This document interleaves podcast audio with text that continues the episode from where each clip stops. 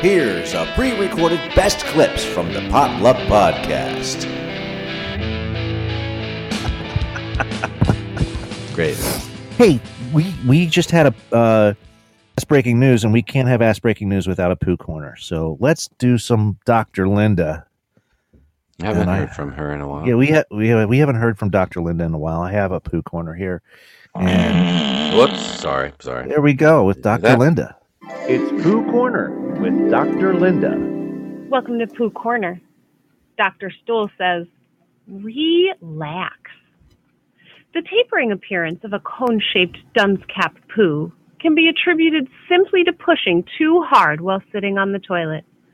The narrow ending is a result of your continued straining and the pinching motion of your external anal sphincter, like squeezing the last hit of icing out of a pastry bag.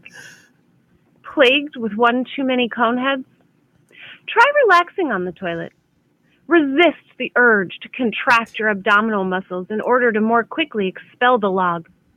Find a quiet, isolated stall where you won't feel pressured to quickly finish the deed. Still, finding yourself tensing up at the wrong moment? We recommend reading a good book about poo to help you loosen up. Learn something new each week with Dr. Linda in Poo Corner. There you go. Wow. For those of you have She's on the cone edge. shaped cone shaped poos, there you go. She's on the cutting edge. That lady.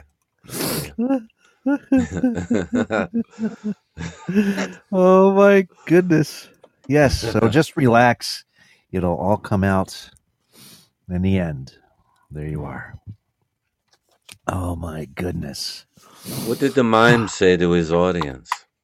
Nothing. He held his character because he's a professional. That's great. Mime is money. Oh my goodness. yes, sir. Oh my god. You know, lightning sometimes shocks people because it does not quite know how to conduct itself. Dueling jokes. we need a banjo.